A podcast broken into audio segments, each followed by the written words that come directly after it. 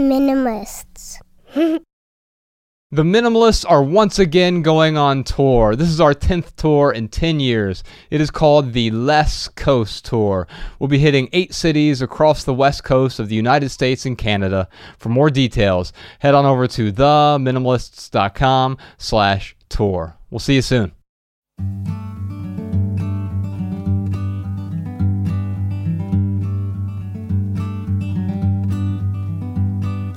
Every little thing you think that you need. Every little thing you think that you need. Every little thing that's just feeding your greed. Oh, I bet that you'd be fine without it. Hello, everybody. Welcome to the Minimalist Podcast, where we discuss what it means to live a meaningful life with less. My name is Joshua Fields Millburn. And I'm Ryan Nicodemus, and together we are the Minimalists. Merry Christmas, everyone. Ah, This is coming out Christmas Eve. And uh, so I thought it was a perfect time to talk about some of these sort of, especially in today's modern world, the internal conflicts that many of us experience when it comes to community and individualism, when it comes to reason and spirituality, when it comes to, to religion and atheism. On Christmas Day, we're going to talk about this. perfect timing. Yeah, and we're here with uh, today's guest. Eric Weinstein is here. Eric, thank you for joining us. Thank you guys for having me. You're awesome, man. Thanks for being here. Well, no, I really appreciate it. I did not know that we were doing the Christmas special, given that this is early November. you forgot to wear your Santa hat. exactly. well, we, we figure we'd have. Well, who better for a Christmas special than an atheist Jew? Okay. Breaking new ground here at the minimalist. Well, you, you know what, I, what? What was fascinating how we first connected, and I actually wrote down the very first tweet I sent you, and, and I said that we often hear people say that they are spiritual but not religious, but I I often feel the opposite impulse. Hmm. I feel the impulse of like I don't feel spiritual in the sense of the the woo woo or the mysticism, but I feel the impulse of of like religion or or at least what religion often brings to us. And I heard you say somewhere that you are an atheist who happens to go to synagogue every weekend. Well, not every weekend. That's well, not true. a lot of weekends. Yeah. Um, goes to uh, goes semi regularly. Semi regularly. and and I found that that fascinating because you know on this podcast we've had a lot of different perspectives. We've had pastors like Erwin McManus who runs a, a mega church across the street from here. We've had um, Sam Harris on, and uh, sort of everyone in between. And I think we're all yearning for some of the same things. We have similar values, but we get there via different paths in a way. And I was really intrigued by by the fact that well okay maybe you don't believe some of this you don't have the same beliefs as some of the people in your synagogue or uh, i don't have the same beliefs as many of my my close christian friends but i think we have similar values. You, uh, so I hope so, but I also believe that we don't even know what people believe who are in our congregations or even leading our congregations. I think that the idea that somehow our picture of people who are devout, or religiously motivated, who are regular attendees to some house of worship, that these people deeply believe is just fake. That's not true. They, they struggle. Yeah. They go in and out. What their belief means is not entirely clear. As for the line that uh, I'm spiritual but not religious, that sounds like a bad pickup line. um, what's your sign yeah, I don't know. It's just like you're trying to appear interesting in a bar, um, and you're trying to make sure you don't hit any tripwires. Uh, I think that part of th- the religious impulse is about community. Yeah. And one thing I find hysterically funny is that all of these people who are fiercely against anything that strikes them as tribal or organized go to a lot of these weird human potential movement meetings and say what we really need to do is to find some way to build community and ritual into our lives. I'm thinking you really haven't made the connection yet, mm. have you? That that thing that you were so focused on distancing yourself from is the thing that you are now yearning for. Right. And Wow. having a hard time replacing. Like the word tribal, lots of people just that, that's the end uh, of an insult chain. Like you're seeming a little tribal right now, and I'm always thinking like a little. I mean, I hope that I'm fairly tribal, and I am so in an adaptive way, and that I'm not so in a in a murderous or jingoistic way. But there's nothing wrong with tribal. What about uh, dogma? Because I think that's where where ideologies become a bit of a problem when when dogma is attached and, and it doesn't allow our beliefs to be to be fluid in a way right? And i think that's maybe where a lot of people have a problem with organized religion is they feel like if i don't adhere exactly to these beliefs and that's why i was really encouraged when we had erwin on erwin mcmanus on the show. You know he's he's a pastor of a very large church but he uh, i think one fifth of his congregation are atheists Yeah. Yeah. and it made me realize like oh you can have different beliefs you don't have to subscribe to a particular dogma Well, let's begin with the concept of being a sinner. okay Can you manage that part of the adherence? Can you just say I'm a sinner? Yeah. Because once you get transgression against the belief systems into the equation, you're in. Mm-hmm. So like maybe you've fallen off the wagon, you're aspiring to something, but you know, you hit the bottle, you had a crazy weekend you can't quite remember. Okay, well you're in the religion, you're a sinner. Hmm. You recognize your own imperfection. And I think that that's really a key part to belonging is recognizing that there's no way you're going to follow the rules as they're stated. They're hmm. aspirational. They're not intended mm-hmm. um, to be some set of rules which, if you can't follow it, you're out. Hmm. Because then no religion would have any adherence. Yeah. but in, in, in some cases they are right i mean ryan grew up jehovah's witness and yeah, I mean, I, I left because of the dogmatics because I got to a point where I was looking at the. Uh, it, it wasn't inclusive; it was actually exclusive. Even though you know the the whole organization that I was in, they say, "Oh, we welcome everyone and anyone can join," but it's as long as you follow these rules, as long as you you know take on these this specific Well, type of dogmatics. You can just do anything that you like. No, no, no, no. It, it, yeah, I mean, I'm sorry. What, what what I what I mean is, we can all accept. What I came to the realization is that we can all accept that we're imperfect, but to exclude people based on very trivial dogmatics is where I couldn't buy into it anymore. So so yeah, I mean, it, it's funny because you're hitting the nail on the head with um, when I left, I had this tribalism that was missing from my life, and for ten years, I have been really kind of seeking, um, and I didn't even realize it until recently, actually, uh, seeking a community of open-minded, like-minded people with similar values, not not necessarily beliefs, but just kind of all supporting one another, heading in the same direction when it comes to whatever life brings us. Um, for me, like I've been able to find, like I found this men's group that kind of has this community, but there's no dogmatics associated with it. But I think that's where I, I don't know the dogmatics. I guess what, what I'm trying to get at is what really I think starts to exclude people, and and I and I don't. I think there are some people you need to exclude from your lives, but um, there's a balance. really important. I don't know why inclusion has gotten such a great name. First of all, almost anyone is talking about inclusion. If you actually scratch the surface, they're talking about exclusion almost immediately. Right. Right? Like in order for my people to be included, you guys have to shut up. So it's really interesting that you have a movement for in, like diversity and inclusion that instantaneously tries to make life less diverse and more exclusive. Um, then you have all these other weird things you can just notice in your own mind. So, for ex- example, um, if somebody advertises, uh, we are going to be going to an inclusive public I- island on this trip, mm. that's not compelling. But if we say exclusive private island, mm-hmm. suddenly people are willing to part with money, uh-huh. right? Oh, he had a public chef. Oh, no, no, a private chef. Oh, well, that's really interesting. So, in the same breath, we have to look at our own hypocrisy and realize that exclusion and exclusion go together. There's Yeah. no way to separate them. So, just the way, um, you know, I often talk about promoter and repressor being things that live uh, on our chromosomes uh, to either make more of a protein or less of a protein uh, to keep something from being transcribed. Every religion and tribe has inclusion and exclusion functions, and they have to, otherwise, they wouldn't exist. Right.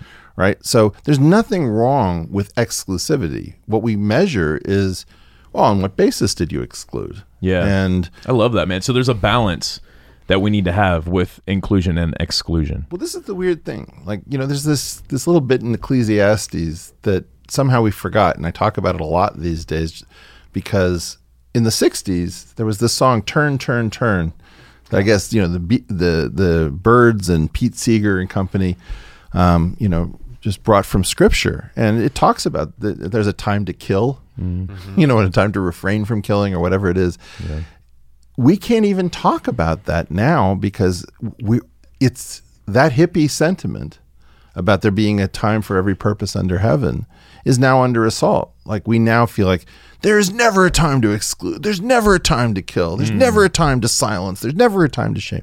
Well, that's nonsense. The key issue is are we doing these things in an adaptive way? These, this is our toolkit. So like, you know, shaming and canceling. I'm against cancel culture. But I'm not against the idea that some people have to be removed from Yeah. society Right. um, by making them pariahs because they're really evil. I just think it's a terrible idea to uh, advance that anyone, um, you know, uh, to the right of Bernie Sanders has to be, uh, you know, excluded from from polite society. That's ridiculous. Yeah. Well, I, I mean, wh- when I think of exclusion, where I think it's harmful is uh, like my dad won't talk to me right now because I'm not a Jehovah's Witness. I live with uh, my my wife. I mean, we're not we don't have the piece of paper, but I mean, she's my life partner. Um, we don't really see the value in getting married. We're not traditional. We're not religious, but there is a point where exclusion. Well, it's not adaptive. Is is kind of what But ask yourself, what does he think he's doing? Like, if you take, if you've ever read John Gottman's theories of couples, do you know this this guy? Mm-mm. Either of you? Let me recommend him to Okay, you. yeah. He uh, he had the crazy idea to set up a an apartment rigged with cameras and microphones, and then to invite couples to spend the weekend, and he would figure out. Well, what is it that couples that stay together actually do? So he has all this data Oh, I on have couples, heard about this. right? Yeah. Calls it the love lab. this is great. Okay. Well, one of his great ideas is to try to figure out how our dreams are getting us into trouble and how our instantiations, our strategies, are not the same as our dreams. So he gives a beautiful example about a couple that fights incessantly over how neat the house should be. Mm-hmm. And it turns out that they have the same dream of having a creative life, but one of them grew up in a stifling house where nothing could be amiss, and that person wants creative space to to mess things up and to be creative. And the other person grew up with bohemians, and the house was so out of control that it it constantly weighed on everyone else in the family, so nobody could accomplish anything. Mm. Okay. So what if you instead of thinking about marriage or the fact that you left the the order or whatever, mm-hmm. you just abstracted it away and said, okay, what is my dad's dream? Mm-hmm. That he and I would be part of a shared narrative, mm-hmm. uh, a shared tribe. That the piece of paper to him may mean that he knows that there are lots of forces in the world that pull people apart. You know, let me just say something from your dad's perspective, even though I don't no, know. I, I, would love to see more from his perspective because So- I, I try to. Okay. So the whole purpose between husband and wife, Mm-hmm. right, as a as a concept, now we have same sex marriage, but let me focus on the traditional case. Sure. Is that those words were distributed with universal meaning so that they're resident in everyone's head as to well a husband means something a wife means something Mm-hmm. and what he was hoping you'd do probably was that you would step into that mimetic complex of ideas that is shared by so many people and then, like, you know, if you go into a hospital and you say, my wife is in room, you know, 312, that has more power than saying my partner is in room 312 or my girlfriend is in room 312. For Right. sure. Right. And so there's a way in which what he's really asking you do, to do is to participate in some larger structure, not to rob it of meaning by saying it's a piece of paper, you know, a piece of paper from the government. I forget what a, I think there's a Joni Mitchell song where she talks about we don't need a piece of paper from the government. Right. Well, it's funny because I do refer to her as my wife, as I did when I said, "Hey, I'm living with my wife right now. We don't have the piece of paper, but I do consider her my wife." But for him, it is, it is the you know the uh, definition of what a marriage is, and that is a public union. It is a you know the government gets involved and says, "Yes, these guys are husband and wife." Which is a strange thing because that wasn't. I mean, uh, the government wasn't involved when you know, when George Washington was married, right? Right. It was a it was a particular uh, agreement and maybe even a religious ceremony, but but um, what's the the thing I often say is I, I I love my wife so much I didn't feel compelled to get the government involved. And, and, I'm the same way. Like Bex and I don't have a, a, a piece of paper that say we are um, happily ever after or whatever. But um, but we do have a an actual you know, contract, and we, we uh, meaning we have an agreement with each other, and also we have things that that to us are, are far more important. You know, like life insurance, for example. To me, that that, that is much more of a commitment than uh, going down to the courthouse and. Yeah, I think that what, what what I'm picking up is is that a lot of us have these fears about these inherited structures, hmm. right? So, mm-hmm. like marriage is an inherited structure, your religion is an inherited structure, mm-hmm. and because our inherited structures are failing, like almost universally across the board Yeah. at this moment, due to some some stuff I've talked about on other podcasts. The key question is: Should we be spending our time saying, "I'm not getting sucked into that," or saying, man, does that institution need help?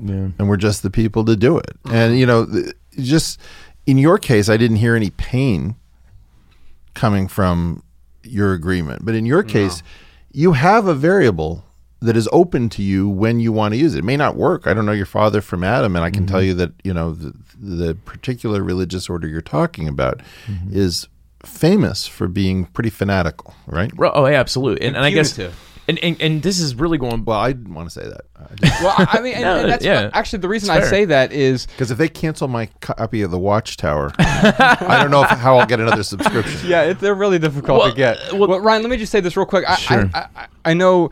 Uh, I think Eric's being very charitable toward your dad, but just knowing the circumstance here is, I think he uses religion, this particular religion, as uh, a weapon with which he batters you. And if he didn't have the religion, there would be some Oh, other yeah. weapon that he would 100%. use to, to batter you and, and, and, and control you in a way. Yeah, but I guess because this is going back to exclusion. Sure. Where everyone in the community of his church is saying, "Good job, Eric. You're doing the right thing. You should not talk to your son. You should not." So it is. It, that's really why I bring it up. Is it's this idea of exclusion where, uh, yeah, you're right. Like I. Uh, think that yes, we should be as inclusive as possible. But to your point, there are absolutely people who I exclude from my life. I'm not going to hang out with, you know, the homeless drug addict on the corner because we've got very similar values and very similar things that we have going on in our lives. I will exclude people like that from my life. But I was just, you know, kind of giving an example of where exclusion can be really harmful. And actually, I think if we get into the voicemail questions, Peter's question, I mean, I should say I was just the thing I did right before this was hanging out with a homeless lady, mm-hmm. um, who I don't know why I got into a conversation with her. You know, she's trying to save the world and wasn't mm-hmm. entirely confident that she was stable. But I mm-hmm. don't think that that's true. You might hang out with that person. I I think what- well, yeah, I, I think that what's going on is deeper, which is that everybody's hurting. We're all in these injured familial relations. I think that as we come to understand families, we realize nobody's got one that really functions. Right? Like families are meant to be messy and Oh, beat up and tortured and ridiculous. Dysfunctional by default. Dysfunctional without exception. I don't know of a functional family. Yeah. I don't know. You know, there's that famous uh, beginning of Anna Karenina about all happy families are exactly alike. Uh, show me one. Right. Every family has misery, and I don't think that's an accident. I think that there's no other way around it. yeah. There are continuums, obviously. Oh, absolutely. I'm Sure. not saying. Well, uh, and and you, uh, the nice thing you really you do with your podcast, which by the way is called the Portal. I would encourage folks to to listen to it. Is you tackle some of these things that quite often in the mainstream we're not even allowed to talk about anymore, or they have be, become very recently become t- taboo subjects. Um, and you you you grapple with that. I want to talk a lot more about that, but this show is a a listener driven show, so I want to dive into a few questions we have here. The first one is from Isabella in uh, Chicago. Hello, my name is Isabella, and I'm from Chicago, and I am a sophomore college student, and I'm just realized that all my high school friends have kind of moved on from being high school friends, and I was wondering how to move on from those relationships and make new ones. So, Eric, since we're talking about community today, sometimes we move on from one community to another. Now, that might be because we've changed geography. You changed geography recently. You moved back to LA after, what, 30 years away? 37. Wow. Okay. What prompted the move back? Um, defeat. No, I don't know. Isn't that why people usually leave LA? no, no, no, no. I, I left because it was a living hell. It hmm. was it was the worst city on earth. I hmm. felt. I heard you talking to Bret Easton Ellis about Yeah. this, and you both have. I I loved that conversation on your podcast with. So Bret Easton Ellis, for those of you who don't know him, he's sort of uh, the original. Well, not original. Raymond Carver is probably the original minimalist uh, literary figure, but the, he's the guy who sort of popularized it with with uh, Less Than Zero and eventually American Psycho. Um, that that sort of style. But he, a lot of his books are very sort of L.A. centric. Even the ones that don't occur in L.A feel like LA is a character, or at least tangentially a character. Um, but you two had radically different views on, on Los Angeles. Sort of. I mean, I guess I should say that he became famous for taking the seeds of this weird high school experience where we both graduated in 1982, turning it into a book and amping it up. And I didn't even think to do that because I just thought, uh, first of all, nobody would ever believe what was going on in uh, in this place at that time. It seems And- like a parodic exaggeration almost, but it sounds like it wasn't. but you can go back in time, right? You can look at um, the Billionaire Boys Club. You know, the, the idea of, of rich kids murdering parents. I don't know the Menendez brothers from the time, the, the, the, the serial killers. It, the, it was just, and, and you know, the, the statistic you should always look at is uh, like number of divorces per hundred thousand women uh, after no fault divorce went into effect in 1970. I think it was when Ronald Reagan, who was divorced, signed it into law. It was a terrible and weird time to be growing up. Now, in retrospect, there was a lot that was cool because it was so bad. Like death and destruction, it just always leaves a residue of cool. It's like why people watch war movies and play war games and things. And so the the the carnage um, in terms of uh, broken teenage lives and things, and you know, really bad things happened. Uh, I think in retrospect, looks cool if you survived it, but I don't think it was a good place to grow up. Now that said, the city has always had huge positives. Many of them are secret. You know, I think it's a much smarter town than anybody's ever giving LA credit for. Um, not just because of like Caltech and UCLA and things, uh, Rand Corporation. I think that um, you know, getting back to your your your, well, I think right now LA is the place to be for a new movement, which is the podcasting, particularly long form podcasting revolution, is capitalizing on the collapse of what I've called the uh, baby boomer bubble, um, where really it was started by the silent generation and then carried on by the baby boomers. And all of these belief complexes uh, that were held by those generations are now crashing because they're nonsensical. And they've been nonsensical for almost 50 years. So it's a really good time to be in this cauldron of people who are using this format um, to get out things that CNN and ABC and NPR won't touch. yeah. Um, now, with respect to the other question About community. about community, first of all, um, with your high school friends, there's a period of time where they go into hibernation to some extent. Oh, this happened with us, Ryan. Yeah. So Ryan and I, I- we've known each other since we were fat little fifth graders. Okay. But after high school, he sort of went his own way. He got married at like 18. Yeah. And um, I went out to the corporate world, and he was working for his dad. And like we just sort of, there was a hibernation period. Yeah. This is Yeah. fascinating. Yeah. Well, that's the thing is, Yeah. it, you're going to say I would say a lot of it had to do with me being in the religion Yeah. because you were worldly. Right. Yeah, and, and that's why I got married too was because But I had other friends who were were yeah, also worldly, where we the, the- our paths sort Yeah. of bifurcated Yeah, yeah. after high school, yeah, right? Yeah. So I think that when you have a community that's super, I don't know how to say it, but the thing about your high school friends is that you always go right back into what, wherever you left off, no matter how many years away. I'm finding that hap- Yeah. hav- having been away for almost 40 years, and I really I I ran away from this place so fast, so hard that I really didn't keep up my relationships, and and they're still there. So um, try to figure out when you expect those relationships to click back in, and don't worry, they're not gone. It's just that now you, you're going to make a bunch of, let's say, college or work relationships after high school, um, and it, they'll be there for you. Um, but those people are also building the next stage of their life uh, developmentally, and just don't worry. I think don't worry quite so much. Recognize that people are going to be occupied, but the relationships are are, are there. They're just underground. I can tell you that almost all of my closest relationships, there's a few exceptions to this. Almost all of them, I'm 38 now, almost all of them I made after age 30, including my wife, including well Jordan and and Jess. I just because we took a different path after we left the corporate world, and there are some people who sort of lingered, eh, eh, but a lot of those initial relationships were birthed on proximity and convenience. And there's nothing inherently wrong with that, but just because someone shares the cubicle next to you doesn't mean it's it's the most appropriate relationship for the rest of your life either. I disagree with that. Tell me. I don't know. What I'm about to say sounds wrong, but I, I'm convinced that it's right. That's the um, theme of this podcast, actually. yeah.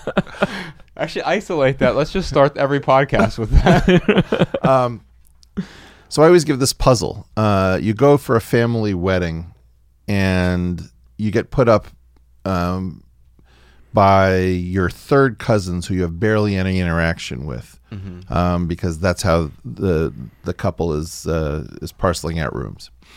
Okay, while you're staying with your third cousins, there's a sewage breakage uh, breakage on the second floor, raining down, and it's an emergency. It's disgusting. Everybody's pitching in, right?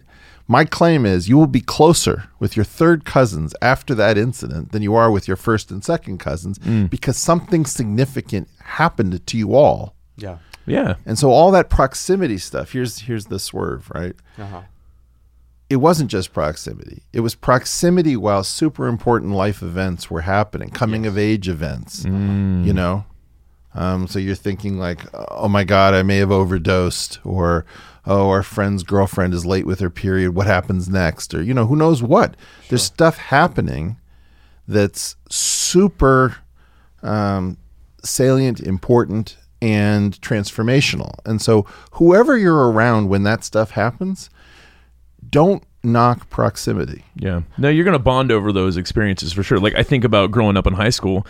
You're the only person I hang out with from high school, and then your brother Jerome. Yeah. Um, but other than that, the high school friends I don't have anymore. It's we just our lives went in two separate directions. We have different values. We are we have different things going on in our lives. However, growing up in that religion as being you know one of Jehovah's Witnesses, there are friends I have who went through the same thing that I went through, uh, leaving the religion, having these same realizations that I'm very close to because we have this common experience of leaving the religion. If it wasn't for that proximity, yeah, like I don't know if I would have had such a strong friendship with them. All right, here's a question. Hmm. So you you're probably aware of like the ex-Muslim movement.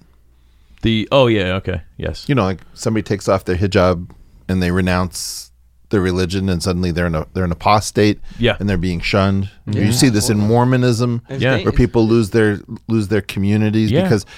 And I would say that a lot of left of center politics is behaving in the same fashion. The hmm. idea is that once you're outside of the bubble and you know that you're being exposed to different information sources, mm-hmm. people who are convinced that the bubble is life, is goodness, they are very worried that you've gone outside and, and had experiences that are causing you to question. Now, hmm. my question to you would be how close do you feel, for example, to an ex Scientologist or an ex Muslim or an ex Mormon? yeah. I that's a good question. I actually have had very meaningful conversations. We have a friend who's an ex-Mormon who would be viewed as an apostate, and her and I share a lot in common. So it's not just with the organization. I was just speaking to the proximity thing that Yeah. you that you mentioned. Like what, the friends that I have who left the religion, not maybe the same time I did, but eventually they left. Um, the reason why we are in touch is because we're you know going through similar things as far as our parents how they treat us how other friends we had who were still in the organization how they treat us Um, but otherwise, I, if I met him on the street or met him at a party, I don't know if I'd be friends with him if we didn't have that shared. Ex- so for the proxim, because we were, you know, shared the same proximity and we shared these very emotional experiences, um, it has secured some friendships that I have in my life right now. Yeah, the one thing I would say to your audience is, I I don't share the, the feeling that um, just proximity is a problem. I think proximity, particularly when you're going through life experience, is I I, I value a lot of those early relationships who just happened to be like whoever lived next door, whoever I, I carpooled with, you know. Um, It sounds to me like we're, we're we are agreeing violently here. Good. um, be- because uh, I think the point I, I was trying to communicate with respect to proximity is um, the the most meaningful relationships aren't birthed from pro- proximity alone. Yes. Uh, they they require something else, whether it's shared values, whether it's an inciting incident, a life changing incident, something like that. Isabel, I'm going to send you a copy of our book, Everything That Remains. Uh, my one of my favorite lines from from that book is, and, and this is uh really appropriate for the the time you're going through right now. One of my favorite lines is, "You can't change the people around you, but you can change the people around you." Meaning obviously we often try to change someone. Like i'm going to force you to you know, your values to align with mine. I'm going to force you to behave like me. You're going to have the same interests That's why I'm a minimalist. Josh said he wouldn't be friends with me anymore if I didn't. so it worked out really well. And um, uh, so you can't change the people around you but you can change the people around you meaning you can sur- start surrounding yourself with with people or, or, or seeking out people who share similar interests or mm-hmm. similar values to you even though they might have radically different beliefs so sean if you could reach out to isabella send her a if you want the audiobook, if you like our podcast, you'll really like the audiobook version of Everything That Remains. It's my favorite thing that we've ever written. Or if you want the book book or the ebook, we're happy to send you those as well. Peter from Florida has a question. Hi, uh, this is Peter Atkinson from Ave Maria, Florida. I wondered if you guys saw a correspondence between what Pope Francis has been saying and your philosophy. And what I mean by that is that I know that um, that you each have your different religious views, and uh, that uh, you were a previous Seventh Day, or not, sorry, not Seventh Day, um, Jehovah Witness, and I wondered if you saw what Francis has been saying about a throwaway culture and the need to move away from that to one that actually values human life and human dignity, and what you guys are saying, and why you think that so many people around the world, especially religious and spiritual leaders, uh, are speaking to the same problem that you guys are saying.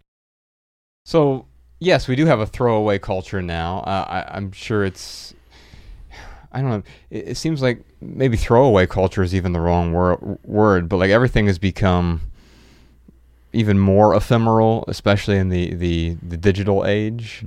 I don't know whether that not that's a good thing or a bad thing. To me, the throw, like the literal throwaway culture is is is, is bad for a lot of reasons, uh, where we're throwing away um, instead of repairing, replacing, fixing the, the things. Um, it's much easier to click one button and have something shipped to you for next to nothing same day. Um, but yeah, we are in a, a throwaway culture. A, a we're in a time of ephemerality, but also I like to embrace the the the ephemeral. Everything is ephemeral on a long enough timeline. We were talking about this beforehand, Eric. Um, buying a house is we say we buy a house, but do we really own it? Yeah, it's totally fake. it's a different form of renting. it, it, it is. Um, and you asked us, asked us if we own this podcast studio, and it's like, well, sort of. Like we pay rent here every month, and other people can't come in here. Well, it's funny that old Cat Stevens line. Uh, Lord, my body has been a good friend, but I won't need it when I reach the end. Right. So the idea is that even your body is like it's not really yours. It's just some place where where your soul resides for a period of time. Um. So, did you want to say more on that? I was interested where you were going. I'm interested in where you're going. All right. um, I think we're in a very different weird place. I think that you want to, we have a hoard away culture and a throwaway culture at the same time. So we're hoarding things that should be thrown away or never purchased. Um, and that's confusing us because the amount of stuff that comes into our lives very often isn't determined by us. Like somebody decides to give us a gift, we don't know how to integrate it into our lives. Somebody decides to hand us a piece of paper which immunizes them from liability, but it's not meant to be read by anyone, and yet there we are holding it. Um, so there's all of that kind of weird dynamic happening.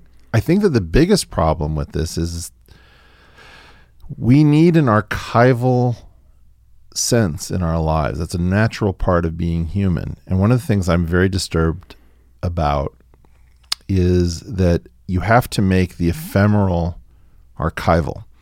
So if you think about Shakespeare, Shakespeare is tied to the language of his day.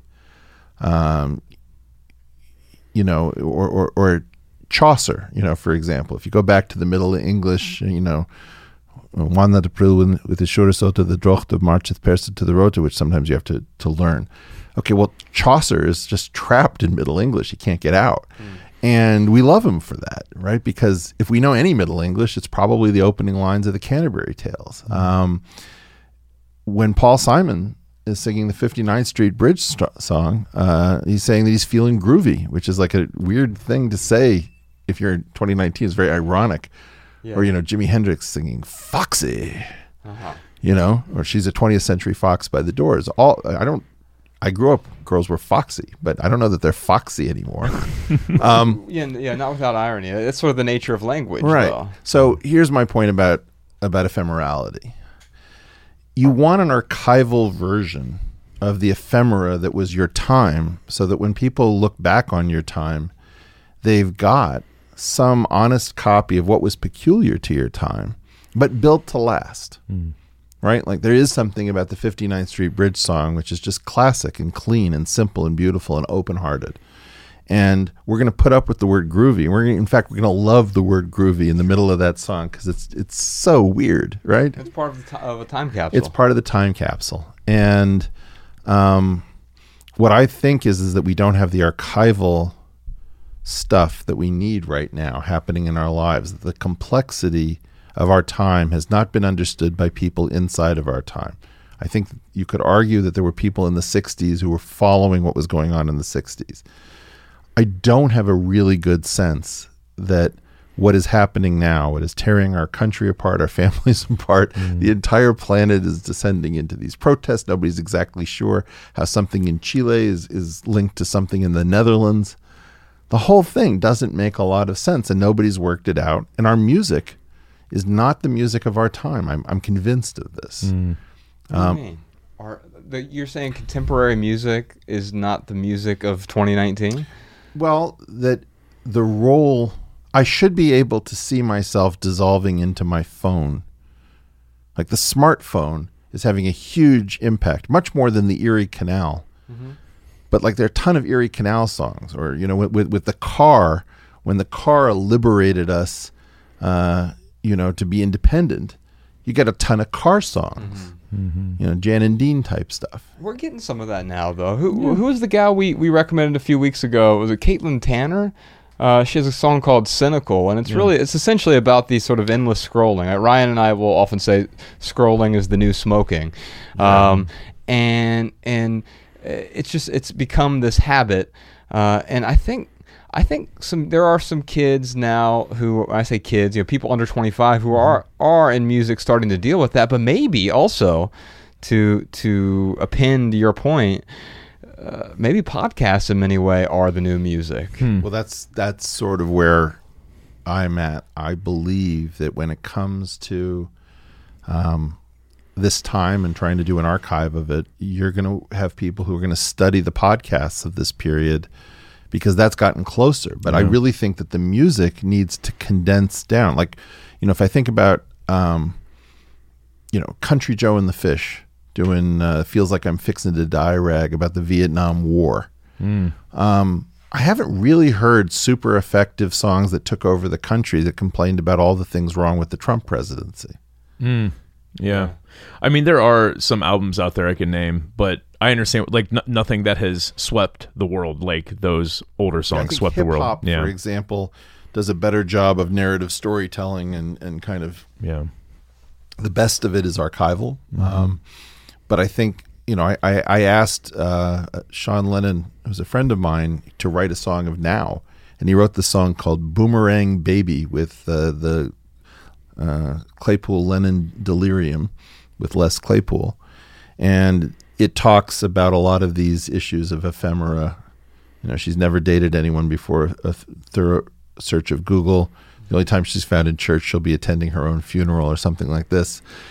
Um, I think it's a, it's a worthy attempt, but I think what we need is we should have the best effing music right now with all the things that are going on. Like the music should be as good or better than the 1960s. And I think maybe part of the problem there is the ephemera.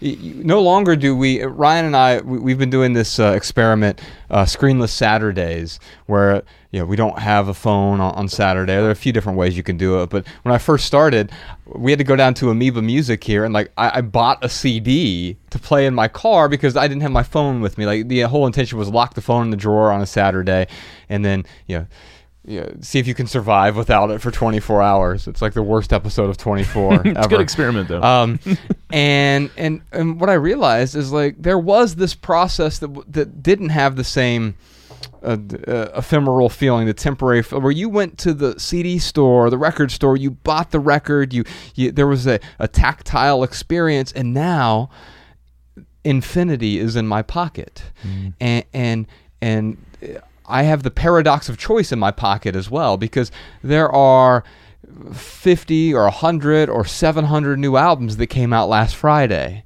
And yes, the algorithm might serve a few up to me, but even then, I'm not as invested in it. I can say, yeah, add that to my library, add this one to my library, add that to my library, but how much time am I actually investing in in listening to this music? Much less. Well, it depends what's going on in your life. I agree with you about the tactile sensation, and the you know, don't even get me started about Tower Records over on Sunset Boulevard, which is where I had my musical education, because the people behind the counter were musicologists and Right. and just professors, right?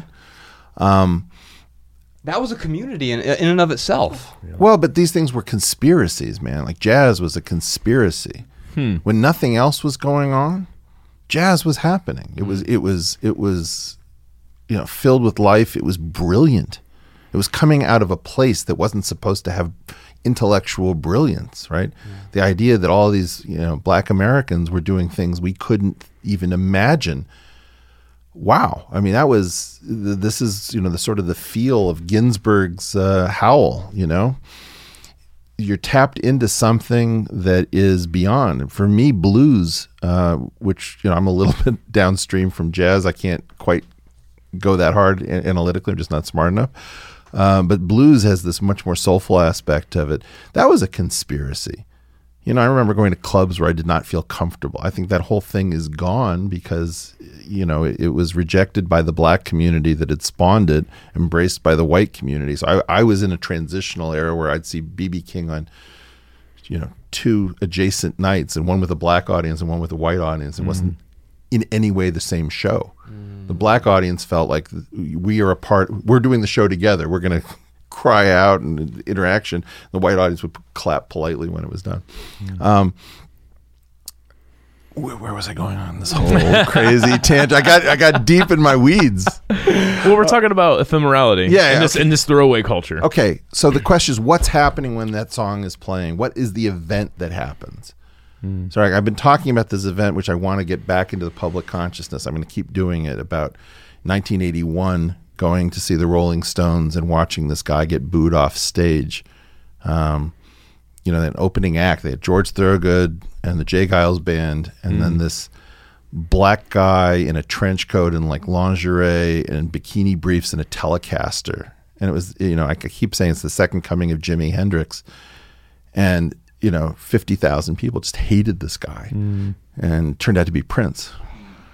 And and it was two two days in a row that they booed him off stage, I believe. And I went to both of these shows. And And why is it? Is it because um, I- I- but it was ephemeral, but it was an event But it was also expectation. The reason he gets booed off stage is the, a crowd's expectations. because they were there to be titillated sexually by Mick Jagger. Mm. And they weren't putting it together that they were already weirdly homoerotically uh, open. And suddenly this small little black guy uh, comes in. And I mean, this, I remembered, like, remember this guy because the guitar playing is just to next level. And um, that was an event. That was something that happened that wasn't just the performance of a song. And so what I would say is is that when something happens, like I never, um, you know, you know that song. Uh, I can't remember. You done done me, felt it, so chill, and my heart had melted. Do you know Jason? I forget. Jason Mraz. Is that yeah, yeah, yeah. I can't wait no more? Yeah, yeah, yeah, yeah. Yeah. Um, that song was playing when I was ice skating with my daughter. And I may not know all the lyrics. I never purchased the song, but I will never forget that that song exists because of what was happening mm. that attached to that song. In a way, that was a sort of archiving of your experience. That's exactly right. And it's mm. some of the stuff that, you know, I always when I when I meet people who are really interested in the music of earlier times, don't make this mistake that you're going to shun the music of your era. Whatever the music of your era is, attached to that because you're going to want to have a timestamp about what was happening in the world. Yeah, mm. and there's something magical about all of the music that came out between 96 and 98 for me because that was a, a period of time where where you know I was post-pubescent but still a teenager and like everything was sort of the world was a, a new place and that music I still listen to it now th- it archived a period of my life and now if one of those albums were to come out today I'd probably listen to it like this seems weird and out of date but for that moment it created that that time capsule and in a way the this archival sense uh, the sense of uh, well you, you mentioned hoarding and Yeah. and also what I would call Spartanism, which both, by the way, both of those are, are forms of obsessive compulsive disorder, right? So Spartanism is like I can't stop letting go of stuff. Hoarding is I I can't let go of anything. And I think the archive, and this is probably where we agree here on, the archival side of things, when done well, that actually allows us to let go and move forward. Well, they choose the things that really matter from your time. Right, and that's mm. that, that is what's different because now it's eh, everything is archived, and if everything is archived, you're not archiving anything. Well, what I do, what I've started to do, I'm not very successful at being a minimalist, but what I what I have been experimenting with is taking photos of things and then throwing the thing away because what I mm-hmm. really needed the object for mm-hmm. was to be able to recreate the memory like oh I forgot about that right and so mm-hmm. it's just like don't throw away the card catalog of your own mind yeah. Right. When, when my mom died, uh, this that's what started our whole sort of minimalism journey. I had to deal with her stuff, and one of the ways I let go of it, I, I realized like, oh, she was holding on all these things because all the memories are in the things. But then, wait a minute, like she hadn't been using some of these things for decades. There were things in boxes that were taped up, and I realized she was trying to hold on to memories, but the memories aren't in the things. The memories are inside us, but if we take photos of the things, we still have the triggers for we have the triggers memories. sometimes it's not quite as powerful and as potent so you have to make some kind of a decision but I think that none of us are figuring out how to lead these really novel worthy lives very well at the moment. I think that th- there's something about even if you don't have a smartphone everyone around you is influenced by the smartphone. It's micro chunking our attention. The number of people i know s- s- confess to me i can't read a book any longer. Um, you know I, I make the joke I, i'm still able to get through even the longest of tweets. Uh, but it's Not Until far they off. up the character. It's hard. It's hard for me to watch a movie without thinking about. Oh, I'm going to check my phone. Just impulsively. I mean, Yeah. Yet and yet, um, really long form television has been the come out of nowhere success story. right the chernobyls and, and th- those types of shows You know, just give me season after season of super complicated plot lines, Right. And that that forms community because strangely everybody's engrossed in the same thing. I mean, I can't tell you what it's like not to have been part of the Game of Thrones universe and just watch conversation after conversation Right. descend into this. You actually you were excluded because I, I haven't watched Game of Thrones either. Ryan, Ryan has, and so I do feel excluded from that. But I, I also uh, it warms my heart a little bit to see that there is a, a sort of loosely knit community around something like that, and it becomes an event in a way that um, yeah, well, it's it's gathering around a, a shared commonality. Well, it's not just that. It's the it's it's it builds a mimetic complex. So, for example, everyone who went through Seinfeld together now uses particular episodes and concepts that came out of that show. And really crazy thing is is that we Jews went from doing our stuff in the synagogue to saying, well, at least let's take all of this learning and put it into canned humor. So jokes that have a Talmudic punchline. Mm-hmm. Mm-hmm. And then we stopped telling canned jokes because like only only dads do that, right? Well, the weird thing is how much wisdom got lost because that the joke was the vehicle Right, and, and the wisdom was was the payload, Yeah, right? Because a lot of those jokes were deeply meaningful. My family just traded the punchlines of jokes. We didn't tell the jokes; we told the punchlines. because you already knew it. Everyone knew the joke. Nobody wanted to hear it again. and outsiders didn't know it in a Right. way, right? They Right. wouldn't understand if you're just telling the punchline. Well, that was my father's job. He would tell the joke. okay, you would explain it to others, Right. Well, Peter, I'm going to send you a copy of our book, Minimalism: Live a Meaningful Life. We, we talk about the five sort of foundational values that Ryan and I often talk about, and and you, you were talking about the the ephemera and uh, us throwing away things and. Uh, Ryan and I basically identified you know, what was important to us. And some of those things were actually things, but minimalism is the thing that gets us past the things so we can make room for life's most important things, which are, are rarely things. They're, they're rarely the physical things. So you're, you're you're aware of the irony here. Everything we do is steeped in irony. Okay. Well, the idea the that somebody's going to talk about throwaway culture uh. and too many objects, and you're going to send them an object is, is Well, pretty awesome. If you want the ebook, which Yeah. we, Or we, the we audiobook. strongly recommend, Yeah, or the audio. You can always delete it later. All right, before we get into our added value segment and our listener tips today, it looks like we got a bunch more to talk about, including some surprise questions. We know how to declutter our houses, but how do we declutter our desires? How do you differentiate what you truly believe from what you were taught to believe? How can you believe in something like religion even if you have doubts? How can I stop judging other people for their religious beliefs that I find to be silly? And does a universal morality exist? Plus, we're also going to talk to Eric Weinstein about truth. And are there some truths that we need to suppress? If so, why? We're going to talk about parenting our parents. You know, you've heard the saying when the student becomes the teacher. Well, sometimes the kid becomes the parent. We're going to talk to Eric about what he calls structural nonsense.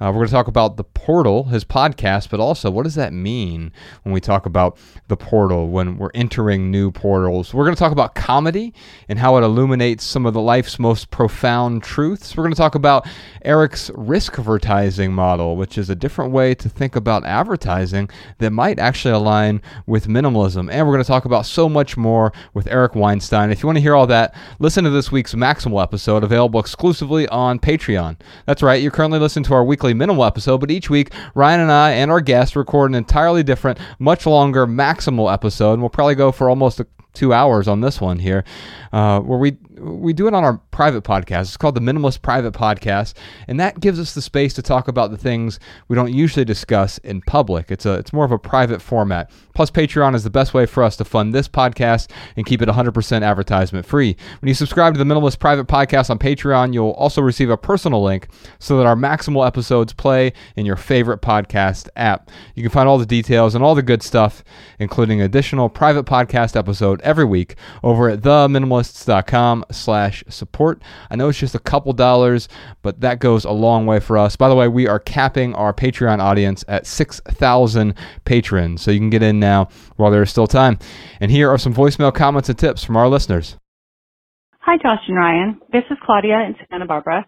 I have a tip that I thought of when Josh was talking about his mostly empty filing cabinet because I remember my mostly empty filing cabinet.